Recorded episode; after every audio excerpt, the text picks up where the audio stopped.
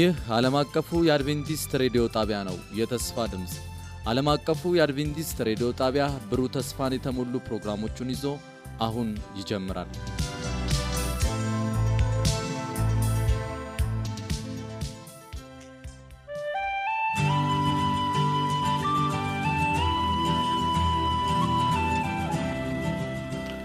እንደምን ሰነበታችሁ ውድ አድማጮቻችን። ይህ ዓለም አቀፉ አድቬንቲስት ሬዲዮ የአማርኛ ቋንቋ ስርጭታችን ነው።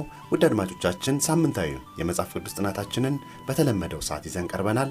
አብራችን እንድትቆዩ እየጋበዝናችሁ አሁን አብረውኝ ያሉትን ላስተዋውቅና ወደ ውይይታችን እንገባለን። ወንድሜ ሙላት እንዲሁም ዶክተር አማኑኤል ከኔ ጋር ያለ ሲሆን ቴክኒክ ቁጥጥሩን ደግሞ እህታችን አምሳል ከበደ ከእኛ ጋር የምትቆይ ይሆናል። እኔ ደግሞ በማወያየት አብሬያችሁ የምቆይ ወንድማችሁ ሙሉ ሆናለሁ። ውድ አድማጮቻችን ዛሬ ከሳምንት የቀጠለውን በሞት ላይ የብሉይ ኪዳን አባቶችና ነቢያት የነበራቸውን የብሉይ ኪዳኑን ተስፋ አጥንተን ነበር። ዛሬ ደግሞ የምናጠነው ከትንሣኤው ወይም ደግሞ ከመስቀሉ በፊት የተከሰቱ ትንሣኤዎችን በሚል ርዕስ ይሆናል። ወደ ጥናታችን ከመግባታችን በፊት ወንድሜ ሙላት አጭር ጸሎት ታደርግልናለን። ዘላለማዊ አባት እግዚአብሔር ሆይ በፊትህ ደግሞ መጣን፣ ቃልህን ልናነብ ካንተ ልንማር። ስለዚህ እኛንም አድማጮችንም በያሉበት እንድትባርክ ቃልህን ገልጠህ እንድታስተምረን እንጋብዛሃለን። በክርስቶስ ኢየሱስ ስም አሜን። እግዚአብሔር ይባርክ ወንድሜ ሙላት። እንግዲህ ውድ አድማጮቻችን የዛሬው ዋና የጥቅሳችን ጭብጥ የሚገኘው ዮሐንስ ወንጌል ምዕራፍ 11 ቁጥር 25 እና 26 ይሆናል። ይህም ጥቅስ እንደዚህ ይላል፣ ኢየሱስም ትንሣኤና ሕይወት እኔ ነኝ የሚያምንብኝ ቢሞት እንኳ ሕያው ይሆናል። ሕያው የሆነውም የሚያምንብኝም ሁሉ ለዘላለም አይሞትም። ይህን ታምኛለሽን? አላት ይላል። አድማጮቻችን ቅድም እንዳልኩት እንግዲህ ትንሣኤን በተመለከተ ከብሉይ ኪዳን አባቶችና ነቢያት ሳምንት እንዳጠና ነው። አሁን ደግሞ የምንመለከተው ሐሳብ ከክርስቶስ መስቀል በፊት በአብዛኛው የተከሰቱ ትንሣኤዎችን እናያለን። በመሆኑም እነዚህን ትንሣኤዎችን ስንጀምር እንደው የመጀመሪያውን ትንሣኤ ወደ ዶክተር አማኑኤል ልምጣ። ዶክተር በይሁዳ ቁጥር 9 ላይ እና ሉቃስ 9 28 36 ላይ ያለውን ሐሳብ እናንሳና ሙሴ በአካል ወደ ከነአን እንዳልገባ እናውቃለን። ነገር ግን በብዙ አስተምሮዎች ውስጥ ሙሴ ግን ወደ ሰማይቱ ከነአን እንደሄደ በእርግጠኝነት ማየት ይቻላል። ይህን ሐሳብ እንዴት ትገልጸዋለህ? እንግዲህ ሞተው ከተነሱት ሰዎች መካከል በመጽሐፍ ቅዱስ ላይ አንድ የምንመለከተው ሙሴን ነው። በዘዳግም ምዕራፍ 34 ከቁጥር አምስት ላይ ስናነብ እግዚአብሔር አምላክ ነገር እንግዲህ ወደ ከነአን አትገባም አንተ እዚሁ ትቀራለህ ብሎ ከነገረው በኋላ አትሻገርም ካለው በኋላ ዮርዳኖስን ሙሴ የደረሰበትን እንደዚህ ብሎ ይነግረናል። ዘዳግም ምዕራፍ 34 ቁጥር አምስት ላይ እግዚአብሔር እንደተናገረው የእግዚአብሔር አገልጋይ ሙሴ በሞዓብ ምድር ሞተ በሞዓብ ምድር በቤተ ፌጎር ፊት ለፊት ባለው ሸለቆ ቀበረው። ይሁን እንጂ መቃብሩ የት እንደሆነ እስከ ዛሬ ማንም አያውቅም ይላል እና ሙሴ እንደ ሞተ ያለ አንዳች ማወላወል መጽሐፍ ቅዱስ በግልጽ አድርጎ ሲናገረን ወይም ሲያስቀምጥልን እናያለን። ከዛ በኋላ ደግሞ ሙሴን ደግሞ በሕይወት ሆኖ ደግሞ ወደ አዲስ ኪዳን የምናይበት ጊዜ አለ በሉቃስ ምዕራፍ ዘጠኝ ቁጥር 28 ላይ ይህንን ሀሳብ እናገኛለን። የዛኔ በዛ በመገለጥ ተራራ በሚባለው ላይ ክርስቶስ ኢየሱስ ሁለት ሰዎች እንዳነጋገሩት መጽሐፍ ቅዱሳችን ይነግረናል። ከቁጥር 28 ጀምሬ ያነባዋለሁ። ኢየሱስም ይህን ከተናገረ ከስምንት ቀን ያህል በኋላ ጴጥሮስን ዮሐንስንና ያዕቆብን ይዞ ሊጸልይ ወደ አንድ ተራራ ወጣ። በመጸለይ ላይ እንዳለም የፊቱ መልክ ተለወጠ፣ ልብሱም እንደ መብረቅ የሚያንጸባርቅ ነጭ ሆነ። እነሆ ሁለት ሰዎች እነርሱም ሙሴና ኤልያስ ከእርሱ ጋር ይነጋገሩ ነበር። በክብርም ተገልጠው በኢየሩሳሌም ይፈጸም ዘንድ ስላለው ከዚህ ዓለም ስለ መለየቱ ይናገሩ ነበር ይላል። ስለዚህ ሞቶ የነበረው ሙሴ፣ መቃብሩ ያልታወቀው ሙሴ እዚህ ጋር ደግሞ በሕይወት ሆኖ በተለይም ደግሞ በሕይወት ከተነጠቀው በእሳት ሰረገላ ወደ ሰማይ ከሄደው ከኤልያስ ጋር በአንድነት ሆነው ከክርስቶስ ኢየሱስ ጋር ሲነጋገሩ እናያለን። ይሄ እንዴት ነው የሆነው? እውነት በአካል ነበር እነ ሙሴ ወይ ተገልጠው የነበረው ወይስ እንደዚሁ ሌላ ነገር ነበር ወይ ብለን ብንል መጽሐፍ ቅዱስ አሁንም ለዚህ መልስ ይሰጠናል። በይሁዳ መልእክት ቁጥር ዘጠኝ ላይ የመላእክት አለቃ ወይም የሰው አለቃ የተባለው ክርስቶስ እና ዲያብሎስ በዚህ ጉዳይ ክርክር ውስጥ እንደነበሩ እንደዚህ ይለናል። ቁጥር ዘጠኝ የመላእክት አለቃ የሆነው ሚካኤል እንኳን ስለ ሙሴ ስጋ ከዲያብሎስ ጋር በተከራከረ ጊዜ ጌታ ይገስጽህ አለው እንጂ የስድብ ቃል በመናገር ሊከሰው አልደፈረም አለና በዚህ ሁኔታ ላይ የመላእክት አለቃ ከዚህ በፊት በነበሩ ጥናቶቻችን እንዳየነው ክርስቶስ የሚካኤል የሆነው ክርስቶስ ስለ ሙሴ ስጋ ከዲያብሎስ ጋር ተከራከረ። ከዛም ጌታ ይገስጽህ አለው ብሎ ሲናገረው እናያለን እና ስለ ሙሴ ስጋ፣ ስለ ሙሴ አካል፣ ስለ ሙሴ ሰውነት ነው የተከራከረው ማለት ነው። በዚህም ደግሞ ሁልጊዜ አሸናፊ የሆነው ክርስቶስ አሸንፎ ሙሴን እንዳስነሳው ከእርሱ ጋር እንደወሰደው ከዚህ ማስረጃ እናገኛለን። ምክንያቱም በኋላ ወደ ሉቃስ ወንጌል ስንመለስ ሳለ ከኤልያስ ጋር አብሮ ነበር የተገኘው። ኤልያስ ደግሞ በሕይወት ነው የተነጠቀው። የኤልያስ የሆነ አካሉ ከስጋው ከሰውነቱ የተለየ ሌላ ማንነት አይደለም ወርዶ የነበረው። ኤልያስ ልክ ወደ ሰማይ እንደወጣ እንደዚሁ ከክርስቶስ ጋር ወርዶ ሲነጋገር እንደነበረው ሙሴም ደግሞ ከነዚህ ጥቅሶች በመነሳት ከሞት ተነስቶ በሰማይ እንደነበረ መጽሐፍ ቅዱሳችን ይህንን ማስረጃ ይሰጠናልና እውነት ነው። ምንም እንኳን ሙሴ እግዚአብሔርን እንደሚገባ ካለመታዘዙ የተነሳ አድርግ የተባለውን አልፎ በማድረጉ የተነሳ ምድራዊ ከነአንን ባያገኝም ለሰማይ ግን የታደለ ሆኗልና ትንሣኤ እንዳለ እውነት እርግጥ የሆነ ማስረጃ እንደሆነ አንዳንዴ በምድር ላይ ካደረግናቸው ነገሮች የተነሳ የምንፈልጋቸው ነገሮች ባናገኝም እንኳን ነገር ግን በክርስቶስ እስካመንን ድረስ ትንሣኤ የኛ መሆኑን የሚያረጋግጥልን ነው። አሜን። እግዚአብሔር ይባርክ ዶክተር። እውነት ነው። ይሄ ሀሳብ ባሪያው ሙሴ እንደ እግዚአብሔር ቃል በሞአብ ተራራ ወይም በሞአብ ምድር በቤተ ፌጎርም ፊት ለፊት በሞአብ ምድር ተቀበረ ይላል። ሞቶ መቀበሩን ማስረጃዋለን። ኤልያስም መሄዱ ማስረጃዋለን እንዳነሳው። ግን ሁለቱም ወደ ክርስቶስ ከመጡ በመንፈስ እንዳልሆነ እና እርግጠኞች መሆን እንችላለን። ቅድም እንዳልከው ኤልያስ በመንፈስ እንዳልሆነ ሁሉ ሙሴም በመንፈስ አይሆንም። ይሁዳ ዘጠኝ ስለሚደግፈን እውነት ነው። ስለ ሙሴ ስጋ መከራከር አያስፈልገውም ነበር መንፈሱ ከሆነ የሚፈለገው ወይም ከዚህ ከአካሉ ተነጥሎ የሆነ ነፍስ የሚባል ነገር ቢኖረው ምን አከራከረው? ወደዛም ነው የሚመለሰው ብለን ብናስብ መከራከርም አያስፈልግም፣ መምጣትም አያስፈልግም። ነገር ግን ሙሉ ሙሴ ስለሆነ የሚነሳው ተኝቶ ሞቶ የነበረው ሙሴ- ስለሆነ መነሳት ያለበት ክርስቶስ ከዲያብሎስ ጋር የተከራከረው ለዚያ ነው። እንደውም እንደው አስተውለን ከሆነ እ, እሺ ሙሴስ የምትወጣ ነገር አለች ብለን እናስብና ነፍሱ ሄዳ ነው የመጣው እንበል አይደል? ኤልያስ ግን በአካል ነው ያደረገው በአካል መጥቷል። ስለዚህ የምር ከስጋ ወጥታ ወደ እግዚአብሔር የምትሄድ ህልውና ያላት ነፍስ የምንላት ነገር የለችም ማለት ነው። ምክንያቱም ሁለቱም ሰዎች መጥተው ክርስቶስ ኢየሱስን በአካል ምን አረጉት? እንደውም በአካል ከመገለጣቸው የተነሳ ነው ጴጥሮስ የሚለው በቃ ድንኳን እንስራ አለ። ምክንያቱም ሰዎች ናቸው የመጡት እያወሩ ያሉት እየተንቀሳቀሱ ያሉት። መንፈስ ስጋና ምን የለውም ብሎ ክርስቶስ ኢየሱስ አካል የለውም። እነዚህ ሰዎች ግን በአካል ነው የመጡትና ለመንፈስ ቤት እንስራ አስቸጋሪ ነው እግዚአብሔር ይባርካችሁ። በደንብ አይተነዋል። አሁን ቀጥታ ወደ ወንድሜ ሙላት ልምጣ። ወንድሜ ሙላት በአንደኛ ነገሥት 17 ከ8 እስከ 24 እና ሁለተኛ ነገሥት አራት 18 እስከ 37 ያለ ሀሳብ ላይ ነው ከአንተ ጋር ማንሳት የምንፈልጋቸው እ, ሀሳቦች ያሉት። ሁለቱም ላይ እንግዲህ አሁን ያነሳ ነው ኤልያስና የኤልሳን ነው የምናገኘው። ሁለቱም ከሁለት ሲንግል ማም ወይም ደግሞ መበለት የምንላቸው ሀሳብ ጋር የተያያዘ ኤልሳ of course ትዳር ነበራት። ግን ሁለቱም መሪ የሆኑ ሴቶችን ታሪክ ነው የምናየው በቤታቸው ውስጥ እና እስቲ ይሄም እንግዲህ ትንሣኤ እንዳለ እናያለን። ስለዚህ ስለዚህ ትንሣኤ ምን ልትለን ትችላለን? አዎ እውነት ነው በብሉይ ኪዳንም እግዚአብሔር ሙታንን የሚያደርግ አምላክ ነው የሚያስነሳ አምላክ ነበረ በነገራችን ላይ እግዚአብሔር እንደው አንዳንዴ ሙታንን ማስነሳት ተአምሩን ለማሳየት ብቻ ሳይሆን ለሰዎች የሚራራ አምላክ በሰማይ አለ ለእናቶች ምን የሚያደርግ የሚራራ አይደል? በሚሞቱባቸው ልጆቻቸው በሚያዝኑት ሀዘናቸውን አይቶ ዝም የማይል አምላክ በምን አለ? በሰማይ አለ። በብሉይ ኪዳን ደግሞ ስንመለከት ነቢያትን ተጠቅሞ ነበር ሙታንን ምን ያደረገው? ያስነሳው። ሁለት እንዳልከው አንደኛ ነገሥት ምዕራፍ 17 እና ሁለተኛ ነገሥት ምዕራፍ አራት ላይ ያሉትን ሀሳቦች በየቤቶቻቸው ያሉ እንዲ- እንዲያነቡ እንጋብዝና የተነሱትን ልጆች እስኪ እንመልከት። የመጀመሪያው ኤልያስ ያው በሰራፕታ ነው አይደል? ያቺ ሴት የመጨረሻውን አይደል? የመጨረሻዋን ጠብታና የመጨረሻውን ዱቄት ተጠቅማ ልጇና ልጄና እኔ በልተን ልንሞት እንደውም በእስራኤል ጥሩ ነገር የለም ኤልያስ እግዚአብሔር አዝዣለሁ ብሎ ነው እንደው የሚልከው ወደዛ እና ስለዚህ ይቺ ሴት በተአምር እግዚአብሔር ባዘጋጀው ተአምር መሰረት ኤልያስንም መገበች እሷም እየተመገበች ቆየች። ከቆይታዎች በኋላ ግን ልጇ ምን አረገ? ሞተ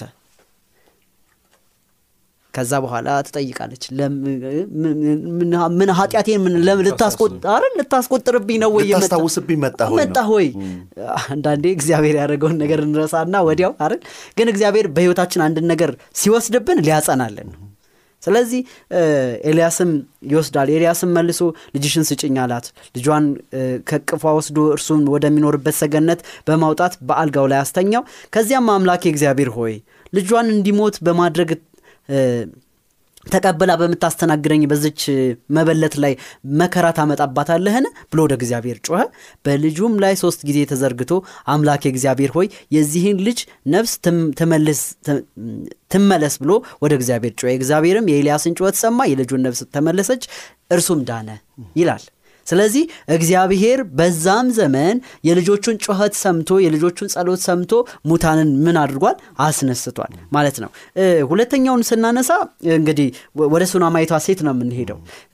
ይሄ ታሪኩም ተመሳሳይ ነው።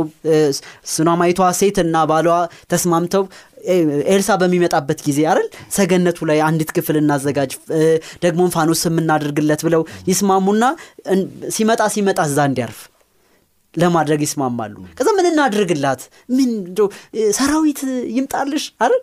እኔማ በአገሬ ነኝ አለች እሷ። ከዛ ገያዝ ምን ይላል አገልጋዩ? ልጅ እኮ የላትም። ታሪኩን ፈጠን ፈጠን እያርኩ ልናገር ብዬ ነው። ከዛስ? ከዛ በቃ የዛሬ ዓመት ልጅ ትወልጃለሽ አለ ኤልሳ። ልጅም ተሰጣት። ከዛ ግን ከቆይታ በኋላ ልጁ ትንሽ እንዳደገ ያው ይሞታል።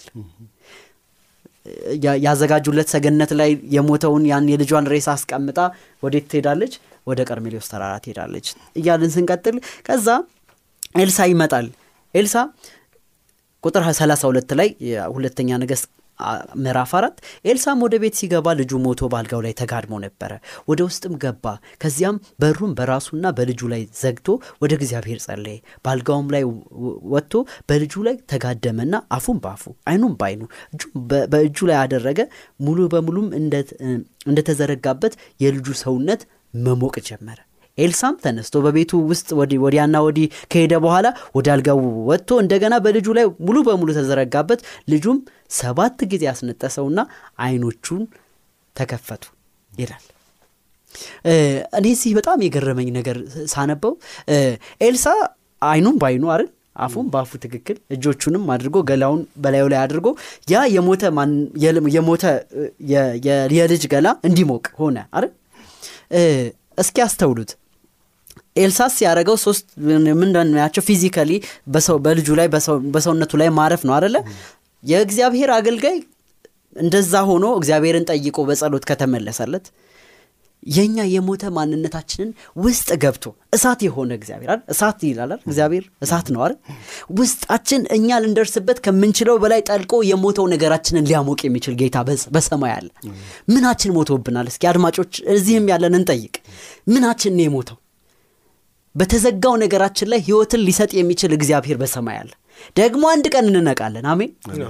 እንዶ የገረመኝ ነገር የኤልሳ ከሞተ በኋላ ያ አጥንቱ እግዚአብሔር የተጠቀመበት ሰው እንደዛ ከሆነ በህይወት ያለ ህያው የሆነ የእግዚአብሔር ልጅ ኢየሱስ ክርስቶስማ እንዴት አድርጎ ህያው አያደርገን? ስለዚህ አዎ በብሉ ኪዳንም እንዲሆኗል ይህ ታዲያ ከምን የተነሳ ሆነ ብለን ሀሳባችንን እንጠቅልል። ዕብራውያን ይህን ይነግረናል። ዕብራውያን 11 ቁጥር 35 ሴቶችም ሙታኖቻቸው ተነሱላቸው። ይህ በምን ሆነ ይለናል? በእምነት። እነዚህ ሰዎች ሱናማዊቷ እንደውም ሰላም ነው እያለች ነው አይደል ሄደችው አይደል? ለሚጠይቋት ባለቤቷንም ራሱ ሰላም ነው ሰላም ነው ነው። ስለዚህ ወገኖቼ ከክርስቶስ ኢየሱስ ጋር ያለ ሰው ከእግዚአብሔር ጋር ያለ ሰው ነገሮቹ ቢሞቱበት እንኳ ምንድን ነው ሰላም ነው። ምክንያቱም እርሱ ትንሣኤና ህይወት ነው። እግዚአብሔር ለሙታን እንኳ ምንን ይሰጣል? ህይወትን። ይሰጣል። እና በብሉ ኪዳንም እንዲሆኑ ነበር። አሜን። እግዚአብሔር ይባርክ። በነገራችን ውድ አድማጮቻችን እንግዲህ እንደነዚህ ያልተነገሩ መዓት ትንሣኤዎች ይኖሩ ይሆናል። እኛም አሁን ያነሳን አሁን ወንድሜ ሙላት እንዳነሳው ከሁለቱ መበለቶች ልጆች በተጨማሪ ኤልሳ እንኳን ሞቶ አጽሙን የነካ ሬሳ ተነስቷል የሚል ሀሳብ አለ። እንግዲህ ከነዚህ ሀሳቦች ላይ ነው እንግዲህ እየተነሳን ያለው። በብሉይ ኪዳንም ስለ ትንሣኤ የተነሱ ሀሳቦችን የተወያየን ነው።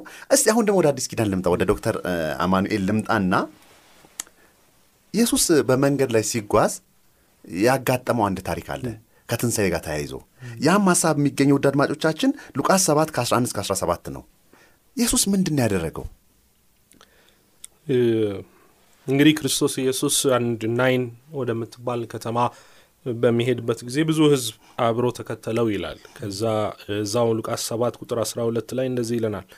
ወደ ከተማዋ መግቢያ በር ሲደርስም እነሆ ሰዎች የአንድን ሰው አስክሬን ተሸክመው ከከተማዋ ወጡ። ሟችም ለእናቱ ለአንድ ልጅ ብቻ ነበር፣ እናቱም መበለት ነበረች። ብዙ የከተማውም ሕዝብ ከእርሷ ጋር ነበረ ይላል። ቁጥር 13 ጌታም ባያት ጊዜ ራራላትና አይዞሽ አታልቅሽ አላት። ቁጥር 14 ቀረብ ብሎም ቃሬዛውን ነካ፣ የተሸከሙትም ሰዎች ቀጥ ብለው ቆሙ። ኢየሱስም አንተ ጎበዝ ተነስ እልሃለሁ አለው። የሞተውም ሰው ቀና ብሎ ተቀመጠ፣ መናገርም ጀመረ። ኢየሱስም ወስዶ ለእናቱ ሰጣት ይላልና እንግዲህ ሌላ እንግዲህ እስካሁን የምንነጋገርበትን የትንሣኤን ቅምሻ ክርስቶስ ያሳየን እናያለን እና እንግዲህ በብሉይ ኪዳን ላይ የትንሣኤን ቅምሻ ያንን የዘላለም ከሞት ማስነሳት የሚችለውን ቅምሻ አይተን ነበር እግዚአብሔር። አሁን ደግሞ ክርስቶስ ይህንን ሲያደርግ እናያለን። እንግዲህ ይህኛው ምናልባት እስካሁን ከተነጋገርናቸው በተለይ አሁን ከተጠቀሱ ትንሽ ለየት የሚያደርገው የቆየም ይመስላል የሁ- የሁለቱ መሞታቸው of course ሞተዋል፣ ግን እንዴት ነው ወደ- ቀብር አልተካሄደም። Yes. ተስፋ አልቆረጡም። እናቶቻቸው አምነዋል። መጥተው አዎ ወደ ኤልያስ እና ወደ ኤልሳ መጥተው ሲጠይቁ እንደነበር እናያለን። የዚህችኛዋ ግን ነገር ሁሉ ያበቃለት ይመስላል። ጭራሽ ከከተማ ውጭ ለመቅበር ይዘውት እየሄዱ ያለ ነው እና ትዝ ይለኛል እ, ሕክምና ጨርስ በነበረበት ጊዜ እንደ አጋጣሚ ሆኖ አንድ ማውቃቸው ሰው አረፉ እና ሲያርፉ እጄ ላይ ነበር ያረፉት። almost ልጠይቃቸው ሲሄድ ሳያቸው ቤት ነበሩና በቃ እዛው እጄ ላይ እንዳሉ አረፉ እና ከዛ ለአስክሬን የሚደረገውን ጥንቃቄ ለማድረግ እያለን እያለ አንድ እንግዲህ ልምድ ያላቸው ነርስ ነበሩና ቆይ አሉኝ። እዛ ምን ነው አይ ቆይ በቃ የሚያስቸኩል ነገር የለም ይቆይ እናረጋግጥ ነው አንዳንዴ እንዲህ ሀፕን የሚያደርግ ነገር ሊኖር ይችላል አንድ ሰው አረፈ ተብሎ ግን ደግሞ አይ አልሞተም ነበር የሚባል ነገር እንዳይመጣ ቆይ ቆይ አሉኝ ብቻ እና እንግዲህ እዛ የነበሩት እነዛ የሁለቱ ልጆች እንደው ምናልባት የሚያጠራጥር ነገር ይኖረው ይሆናል ሊባል ይሄኛው ሰው ግን ምንም የሚያጠራጥረው ነገር የለም እና ቃለቀ ደቀቀ የተባለን ነገር አምጥተው ሊቀብሩ በነበረበት ሰዓት ነው ክርስቶስ በዛ ያየው። በጣም ደስ የሚለው ደግሞ ይህች ሴት እያለቀሰች ነው። ስታለቅስ ሳለ ክርስቶስ አየና ራራላት ይላል። እና እውነት እግዚአብሔር ይመስገን። በቃ እንደዚሁ ራራላት። መታ አልጠየቀችም፣ አድንልኝ አላለችም፣ አልጮኸችም። በቃ እንደዚሁ እያለ በቃ አሳዘነችው፣ ራራላት። ብቸኛ ልጇ መሆኑን ያውቅ ስለነበረ አስቆመና ክርስቶስ ኢየሱስ በትእዛዝ ብቻ ይህንን እንዳደረገ እናያለን። አስክሬኑን አስቆመ።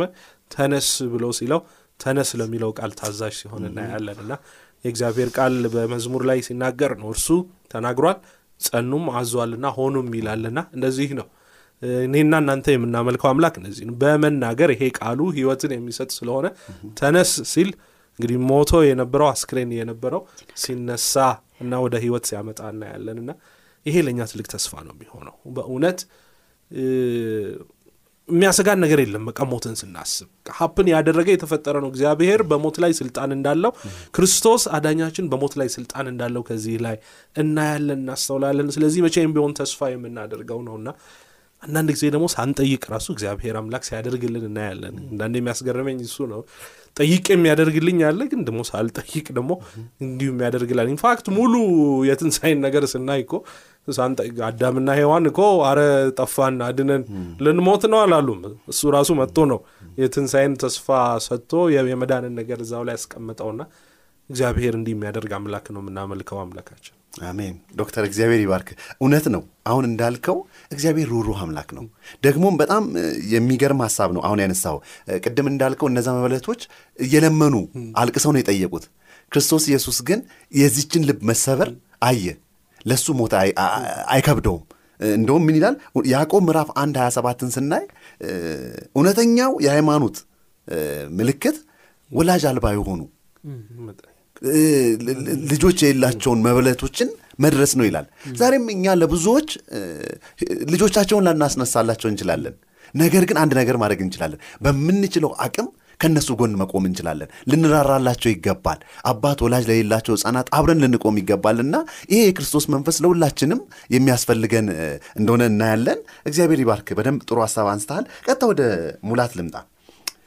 እንግዲህ ወንድሜ ሙላት ወደ አንተ ስመጣ እዛው ላይ ነው እየጨመረ የምንሄደው። አሁንም ኢየሱስ አንድ ታሪክ እናያለን።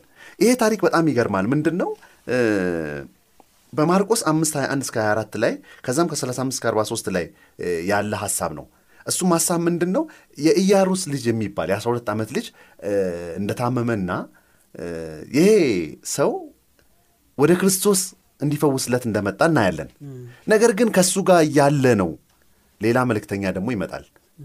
ልጅ አርፏልና መምህሩን አታድክመው። ኢየሱስ መልሱ ምን ነበር? አዎ እ፣ አዎ ሴት ልጅ ነች። አዎ የኢያሪዮስ ልጅ ነች፣ ሴት- ነች። አስራ ሁለት ዓመቷ ነው። እንግዲህ ምን ያህል እንደሚሳሳላት አስቡት። እዚህ እድሜ ላይ ልጆች በጣም ነው የሚያሳሱት። ይሄ የሽግግር ወቅት ላይ ናቸው አይደል? ይሄ አበባ በመፈንዳትና ባለመፈንዳት መካከል ውበቱ በጣም ያምራል አይደል? ያኛው already fade out ሊያደርግ ነው አይደል? እና እንቡጥ ነች እና እያለ ያለውም እራራልኝ ነው አይደል? ልጄ ልትሞትብኝ ነው እና በህይወት ድረስ አስታውሳችሁ ከሆነ እነ ማርታ የሚሉ የነበረው ያንን ነው አይደል? የምትወደው አላዛር ታሟልና ድረስ እና ኢያሪዮስን ተስፋ የሚያስቆርጠው ነገር ቅድም ያልከው ነው አይደል? ሰዎች መጡና መምህሩን ምን አታድርገው አታድክመው። ግን ይህ መምህር ከሞትም በላይ ነው። አሜን። ከሞት በላይ ነው። ጌታ ኢየሱስ ከሞት እኔ ትንሣኤና ህይወት ማነኝ? እኔ ነኝ። እና ክርስቶስ ኢየሱስ የሰጠው እጅግ ደስ የሚያሰኝ ነገር እመን እንጂ ምን አታድርግ፣ አትፍራ። ልጅ ምን ታደርጋለች? ትድናለች። እንደውም ቅድም ዶክተር አማን ሲያወራ ስለ ሞተ ሰው ሲያወራናል ሲደርስ እኮ እዛ ሰፈር ሲደርስ ለቀስተኞቹ አይደል? ተኝታለች እንጂ እኮ ሲላቸው ሳቁበት። ይሄ ቀለዱ፣ የቀልድ ሳቅ፣ የፌዝ ሳቅ ሳቁበት። ምክንያቱም ኤክስፐርቶች ናቸው አይደል? አይደል? መሞቷን በደንብ አድርገው ምን አድርገዋል? አረጋግጠዋል። ይሄ አንዳንዴ እንዳለው አማን ብዙ ሰዎች በትንንሽ ልጆች መካከል ሰዎች ሲሞቱ አረጋጋጭ ያስፈልጋል አይደል? ልምድ አለን እኮ ጌታ ሆይ ያሉ ይመስላሉ እነዚህ ሰዎች አይደል? ክርስቶስ ኢየሱስ ግን አዎ ወገኖቼ ባለፈው ሳምንትም ደጋግመን አንስተነዋል። አዎ አሁን በእኛ ቋንቋ እናውራ። ብንሞት አንቀላፋን እንጂ አልሞትንም። ምክንያቱም ዘላለማዊን ሞት የሞተው ክርስቶስ ኢየሱስ ብቻ ነው።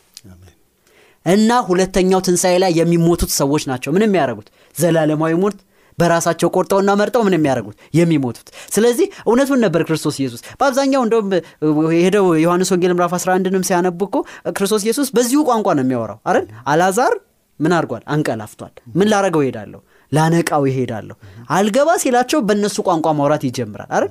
ስለዚህ እዚህም ላይ ለያሪዮስ ለያሪዮስ ቤት የሆነው ነገር እጅግ የሚያስደንቅ ነው። አንድ ትምህርት ከዚህ እንውሰድ አንዳንድ ነገሮቻችንን ጌታ ኢየሱስ ሲወስደው ስጦታችንን ከእርሱ እንደሆነ አረጋግጦ መልሶ ሊሰጠን ስለሚፈልግ ብቻ ነው።